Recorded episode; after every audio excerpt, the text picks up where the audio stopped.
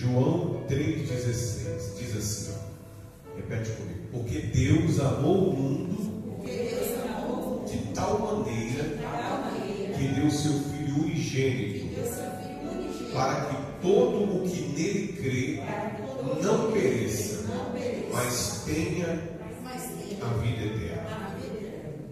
Porquanto Deus enviou o seu Filho ao mundo, não para que julgasse o mundo, mas para que o mundo fosse salvo por ele. Amém, pessoal? Então você vê que a palavra, a palavra revela o caráter. A palavra que é dita, a palavra que é falada, ela revela o caráter, o que está dentro da pessoa. E Deus, Ele enviou o seu Filho ao mundo, não para condenar as pessoas, mas para salvar. Ele deu o seu único Filho unigênito, para que todo que nele crê não venha perecer. Então, aliás, eu, eu bato nessa tecla. Eu nunca vi, eu nunca vi em nenhuma religião do mundo, nenhuma, eu nunca vi, e olha que eu conheço várias, uma religião que diga isso, que, que o Deus dessa religião deu seu Filho ou pagou um preço para salvar as pessoas de perecerem do inferno, porque perecer quer dizer do inferno. Não existe em nenhuma religião do mundo uma proposta dessa de salvar a alma. E, e há da pessoa entender, não é possível que uma pessoa não entenda que ela tem corpo, alma e espírito, que ela tem uma personalidade, que ela tem decisões, atitudes, escolhas. Não é possível que a pessoa não perceba que tem algo nela, tem um espírito que mantém o corpo dela de pé, vivo, respirando, pensando. Então existe um espírito, uma alma na pessoa. E essa alma, Deus não quer que ela se perca. Deus não quer que essa, essa pessoa venha ser julgada para ser condenada. Então é preciso a gente usar a fé, mas usar a fé com inteligência. Eu não posso acreditar, eu me, eu, me, eu me nego a acreditar que se eu fizer o sinal da cruz, eu me nego a acreditar que isso tem poder. Eu não vejo poder. Qual é eu fazer o sinal da cruz para me dar? Eu não consigo ver. Eu não consigo acreditar que se eu usar o amuleto, o amuleto tem poder. Seja ele um crucifixo, seja ele uma figa, um galho de arruda, um carvão, eu sei lá o quê. A minha inteligência não, não permite eu acreditar que uma coisa inanimada, uma coisa que não tem vida, possa produzir poder em meu favor. Eu preciso de uma fé palpável, inteligente. E, e, e eu vejo inteligência em que o Deus que criou os céus e a terra, que criou as nossas vidas, nos colocou nesse mundo para viver, nesse mundo, não quer que nós venhamos perecer. Não quer que nós venhamos sofrer. Eu não vejo nenhum outro Deus falando sobre isso. Eu não quero, eu não aceito que você pereça. Eu não te fiz para sofrer. Qual é a religião que prega isso? A prega o universo. Tem religião que prega o universo. A pessoa não tira a sujeira do umbigo dela. O umbigo sujo. Mas ela prega sobre o Deus do universo. Como se o universo fosse um Deus. Ela não consegue tirar a sujeira do, do, do umbigo. Mas ela fala do universo. Peraí. Então, é preciso de ser inteligente, de saber que nós temos responsabilidade com a nossa vida. Nós temos responsabilidade com a qualidade de vida. Nós temos responsabilidade com, com isso que nos foi dado gratuitamente. Quanto você pagou pela sua vida? Quanto você pagou? Para você estar respirando, para você estar enxergando, para você estar pensando, quanto vale esses recursos? Quanto que vale essa, essa maravilha funcional que é você? Hã? Quanto que vale a capacidade de, de conseguir construir, de conseguir raciocinar, de você conseguir pensar? Quanto que vale algo assim? Hein, pessoal? Para para pensar o valor que você tem. Você, quanto que vale a capacidade de fazer um sonho virar realidade, um projeto virar algo que acontece? Poxa, o ser humano é extraordinário. Não é possível que você acredite que você é assim por acaso. Foi os átomos, foi o Big Bang, foi a evolução que te fez. Não é possível, não é razoável. Você, você mesmo não consiga fazer uma leitura dos seus recursos, da sua capacidade, de como funciona o seu organismo, de como funciona o seu cérebro. É impressionante, é glorioso. De como que nasce, como que cresce, como que... Então, é, é, tem uma alma. E Deus, para salvar a alma, que é mais valiosa do que o corpo. Porque o corpo acaba. O corpo envelhece, o corpo se decompõe. Como diz, né? A gente começa a morrer no dia que a gente nasce. O corpo vai acabar. E não há uma proposta de salvação para o corpo. Hein, pessoal? Não há uma proposta de salvação para o quê? Não, não tem. Porque não seria inteligente salvar o corpo. E aí você vê a grandeza, a perfeição da inteligência de Deus. Deus não, não propõe para você algo irracional. Seria irracional eu dizer para você salvar o seu corpo.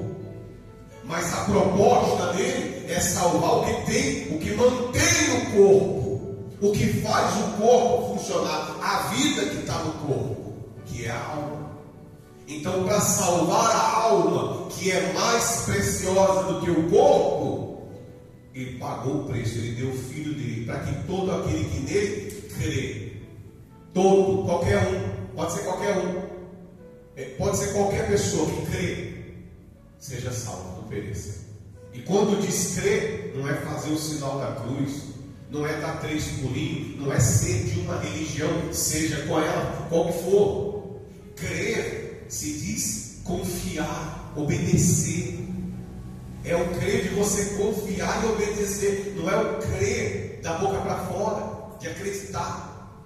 É o crer da confiança do, de quem obedece, de quem confia naquilo que está sendo dito, para poder ver acontecer. Então, e aí, isso aqui desconstrói as mentiras que, que o mundo fala. Porque Jesus não veio para quê? Para julgar o mundo. Jesus não veio para quê? Ele não veio para julgar. Ele veio para quê? Para salvar. Para salvar. Ele veio para estender a mão. Estender a mão para quem está se afundando. Estender a mão para quem está perdido. Estender a mão. Ele veio para salvar a pessoa que está perecendo. Então pensa comigo, se existe alguém no mundo inteiro que está perecendo, se existe alguém no mundo inteiro que está sofrendo, que está é, angustiado, viciado, com a vida destruída, não tem paz, não tem alegria, não tem, não tem vontade de viver. Ora, Jesus veio para quê? Para que essa pessoa pare de perecer. Ele veio para tirar esse perecimento, para que você não pereça. Então ninguém pode perecer em paz. Ninguém pode aceitar perecer, porque quem aceita perecer não está de acordo com os planos de Deus. Porque se não fosse assim, Jesus não teria vindo para salvar, para socorrer quem está perecendo. Então o Evangelho, a palavra de Deus, ela... são boas notícias. Amém? Eu tenho boas notícias. Você pode parar de sofrer. É uma boa notícia. Você pode ter paz. Amém? Ah, está atormentado? Eu tenho o Evangelho para você. Eu tenho boas notícias. Você pode parar de sofrer. Você pode parar de viver esse inferno de vida que você está vivendo. Para isso só exige, exige uma única condição: você tem que crer. Não, mas eu queria mudar de religião. Você pode mudar quantas vezes você quiser para todas as religiões do mundo, inclusive para a religião de crente e o evangélico. Você vai continuar perecendo, porque a religião não vai resolver seu problema. A religião não vai resolver seu problema. A minha religião não é melhor do que a religião de qualquer um. Não resolve. O que resolve é crer, é obedecer. O fato de você vir da igreja é para você aqui aprender, congregar. A Bíblia diz para isso: congregai-vos, reuni-vos para adorar a Deus. Isso não é para você morar na igreja. Isso tem cultos para você fazer isso, porque você tem que viver sua vida. E aí você vive sua vida com Deus também. Mas na igreja todos têm que se reunir, têm que congregar.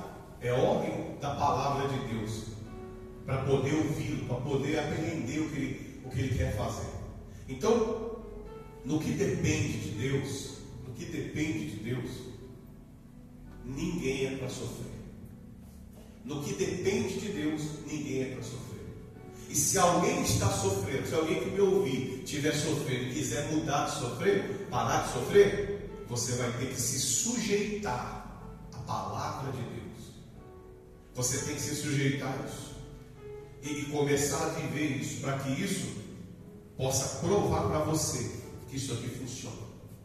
Assim como a pessoa se sujeita ao sofrimento, porque a pessoa só sofre porque o que, pessoal?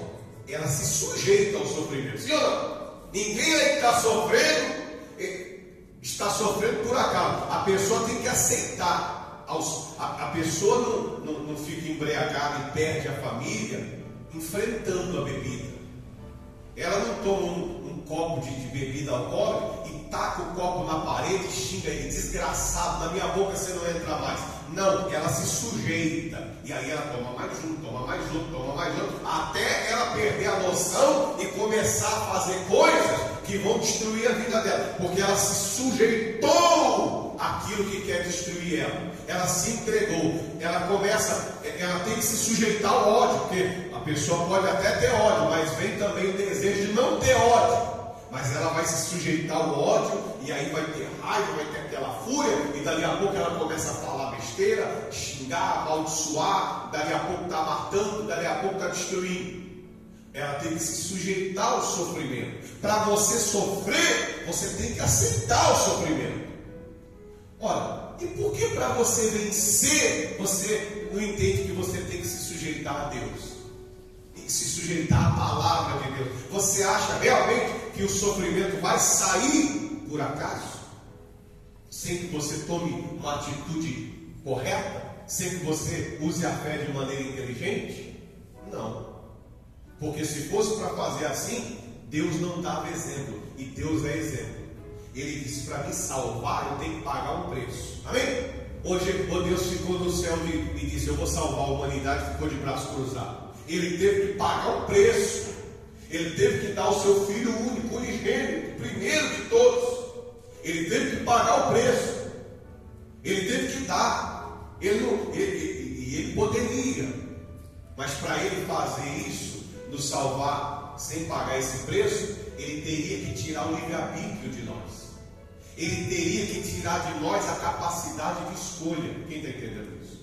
E, e nenhum de nós teríamos capacidade de ser o que somos. Mentes pensantes, pessoas que pensam. Então nós seríamos é, pessoas sem a capacidade de escolha. E aí fica difícil. Como viver um amor, um amor que não tem capacidade de, de se fazer para ser amado. Um amor que a pessoa não tem outra capacidade, não tem outra opção.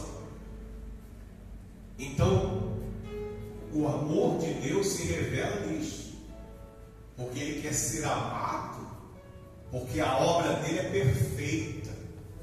E uma obra perfeita, um amor perfeito, vai fazer a pessoa aprender a amar, vai fazer a pessoa escolher amar, vai fazer a pessoa até ter outras opções, mas escolher aqui mostra que ela entende, que ela dá valor para aquele que ela ama. É uma escolha, é uma decisão que você escolhe. Então, é perfeito. E para Deus fazer as coisas diferentes, Ele teria que tirar da gente essa opção. Qual pai, qual mãe não quer que o filho ame porque reconhece que, que ele faz o melhor, que ele cuida, que ele ama ela também, que ele faz de tudo por ela? Ou você quer um filho que te ama, mas não reconhece o seu amor? Porque para você ser amado, você tem que reconhecer o quê? O amor. Você tem que reconhecer. Mas como é que você vai amar se você não, não consegue saber o que é amor? Você não reconhece amor? Então você tem que reconhecer que Deus te ama e devolver esse reconhecimento. Assim como o pai e o filho. O, o pai quer que o filho respeite, que o filho obedeça, porque o filho é encantado, o filho se referencia, o filho se espelha no caráter do pai. Então ele ama o pai porque ele vê o zelo, o cuidado, a, a o carinho, como o pai, a mãe constrói ele, protege ele, ensina ele, cuida dele. Então ele devolve esse reconhecimento, o amor. Ele, ele diz, não, eu não vou fazer isso porque isso aí vai, vai entristecer meu pai. Meu, meu pai me ama, eu não quero ver quem me ama triste. Então o amor de Deus, ele é glorioso. A obra de Deus é gloriosa.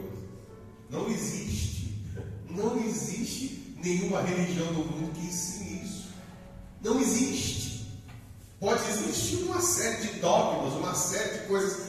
Olha, vai lá, mata uma galinha, chupa o sangue dela. Você está de brincadeira com a minha cara, falar um negócio desse. E eu creio num negócio, tem que fazer isso. Não, você vai no cemitério e lá você acende uma vela na, na, na, na cabeça, na cabeceira do, do, da tumba lá. Pô! Então você entra na mata, aí lá na mata você bebe champanhe, é, passa batom e etcétera. Pô, peraí, rapaz, que, que, que Deus é esse? Não, você pega um santo, aí você carrega ele e vai cantando para ele. Mas cuidado, porque se ele cair, ele quebra. Peraí, rapaz, que tipo de fé é essa? Não, você faz o seguinte, entenda que você viveu, morreu e agora você reencarnou, para ver se você consegue evoluir. Mas não é razoável, não é razoável, você não consegue ver um mínimo, mínimo de inteligência na proposta. Eu preciso de uma proposta, eu não vejo nada interessante. Ah, você tem essa doença aí? Você é assim mesmo, é o karma, tá? É que na vida passada você, você morreu com uma flechada, você é, brigou com seu pai, caiu no poço, e aí você tem essa doença. Você tem que evoluir, passar. Não é possível. Ninguém tem o poder para me libertar disso. Não, isso é carro, isso é assim mesmo, tá? Isso é coisa de antepassado. Você tem que entender, você está evoluindo, viu? Você vai, eu vou, eu vou evoluir para onde? Eu vou virar um, o quê? Não, você não se preocupa com isso, você vai ser um ser de luz. Quer dizer, não, não é claro, não é, não é transparente. A palavra de Deus já diz, não, eu sou o Criador, eu te criei, eu te fiz, eu criei inclusive esse mundo, esse céu, essa terra, eu que te dei vida, eu que te mandei nascer. Inclusive, você se afastou de mim lá atrás quando o homem pecou, e aí para mim não te deixar viver uma vida de sofrimento, eu dei o meu filho para que você não creia nele e não venha continuar sofrendo. Eu te curo, eu tomo as suas dores, eu, se fa- eu me faço maldição em seu lugar, para que você não sofra. Você não foi feito para sofrer. E se tiver um inimigo, eu luto por você, para que o inimigo não te vença. Qual a religião tem isso? Qual? Signo, na ajuda de Sagitário. Meu signo diz que hoje vai fazer frio. Peraí, peraí, você está zombando da minha... Eu, eu até ouço que é melhor ouvir que ser surdo. Mas eu não posso entregar minha fé para algo assim. E se tem alguém que entrega, amém. Amém, cada um faz o que quiser. Mas você tem que aprender a pensar diferente. Você tem que aprender a raciocinar. E saber que esse livro aqui, eu até falei outro dia no alto, ele, ele já foi escrito antes de ter o português e o inglês. Existe uma linguagem, não sei se você já ouviu falar, chamamos cuneiformes, que é aquelas linguagens egípcias, que é um monte de rabisco, que ninguém tinha alfabeto. É só no rabisco. Ele tinha, antes de, existia o alfabeto, já existia a palavra de Deus. E ela se prova, você vê milagres, vê testemunhos, você vê vida, vida transformada. O tempo todo mostra que Deus é o poder. E, e aí tem gente que fica em paz com o sofrimento. Ou acha que, é, que tem que ser assim mesmo. Não. Deus amou o mundo, o mundo inteiro, de tal maneira que Ele deu o seu Filho unigênito, para que todo aquele que nele crê não pereça, mas venha ser salvo por Ele. E outra, não mandou Jesus para te julgar. Se você fez coisa errada ou não, Jesus não veio para te julgar. Ele veio para te estender a mão, para ver se você quer parar de errar, para ver se você quer sair desse sofrimento. A proposta de Deus é te socorrer, simples assim. Ele não vai te julgar. Agora não. Agora ele tem que salvar. Amém, pessoal? Vamos continuar. No dezoito diz assim: quem nele crê, quem nele crê não, é julgado. não é julgado. E o que não crê, que não crê já está julgado. Porquanto por não crê no nome crê. do unigênito Filho de Deus. O julgamento é este: que a luz veio ao mundo, e os homens amaram mais as trevas do que a luz, porque as suas obras eram más. Então, o julgamento vai ser esse. Deus veio ao mundo para salvar. Você vê que veio por amor, né? Mas as pessoas amaram mais as trevas. Esse é o julgamento. Deus, Ele veio ao mundo para salvar, mas a pessoa amou a perdição. Por exemplo, a pessoa recebeu a verdade, tem a verdade e a mentira. Qual que ela escolheu? A mentira. Mas fazer o quê? Ela amou a mentira. Tem você ser sóbrio e você viver completamente embriagado. Qual que ela amou? Viver embriagado. Esse é o julgamento. O julgamento não é Deus que está fazendo. A sua escolha, a escolha que nós tomamos, está nos julgando, está mostrando o julgamento. Deus enviou Jesus. A pessoa acredita no demônio, mas fazer o quê? Ela ama o demônio, ela ama a imagem de escultura. Deus enviou Jesus, ela ama a imagem de escultura, mas fazer o quê? É a escolha dela, é a escolha dela. O julgamento é esse. Os homens amaram mais as trevas do que a luz, porque as suas obras eram más, porque as coisas que eles faziam eram erradas. E quando você faz uma coisa errada e ela é posta no holofote, todo mundo vai ver. Quem está entendendo? O, a luz é acesa, então todo mundo vê o erro. Mas se fizer nas trevas, o erro fica o quê? Quantas pessoas que me ouvem agora, inclusive pela internet, quantas pessoas não têm ódio, não têm mágoa, mas está muito bem escondido lá dentro? Hã? Quantas pessoas não têm coisas ruins e, e ela esconde, porque tem medo de falar, porque se falar, a luz mostra, tem medo de colocar na luz. E aí carrega um sentimento, carrega um sofrimento interno dentro dela, porque tem medo de expor, porque é mal. Porque ninguém tem medo de colocar o melhor para fora.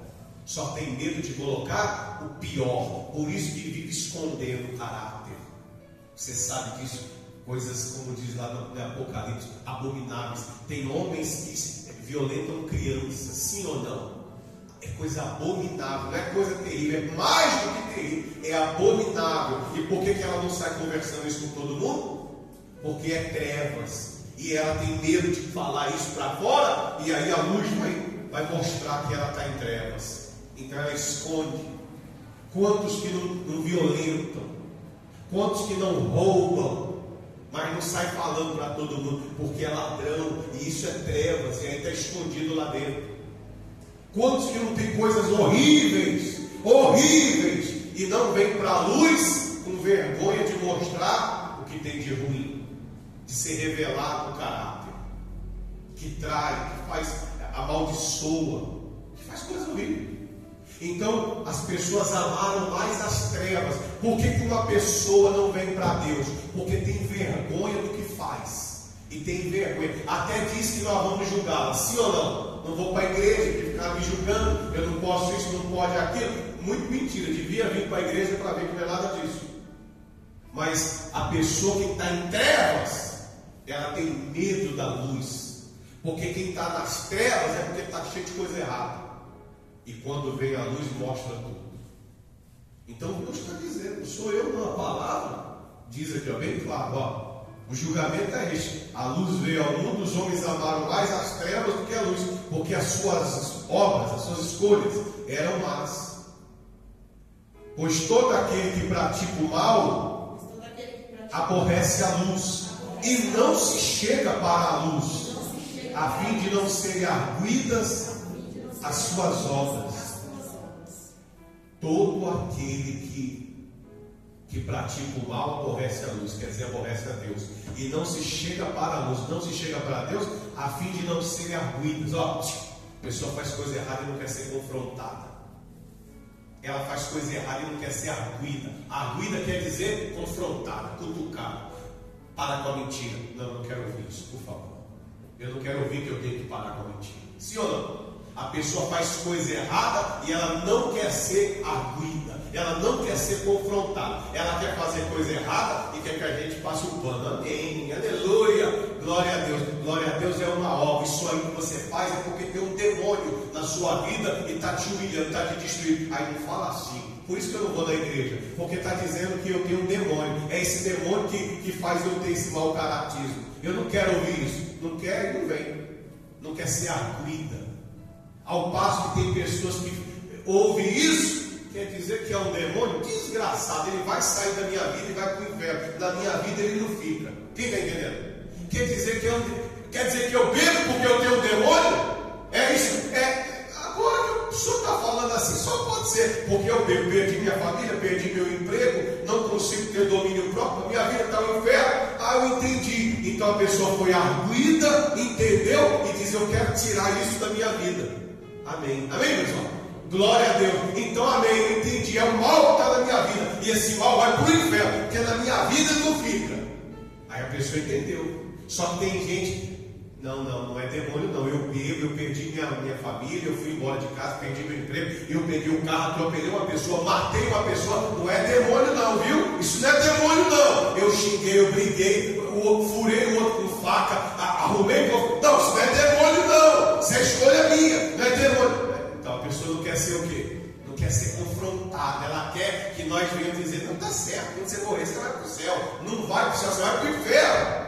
Porque as suas escolhas mostram que você ama as trevas. Você não ama a Deus.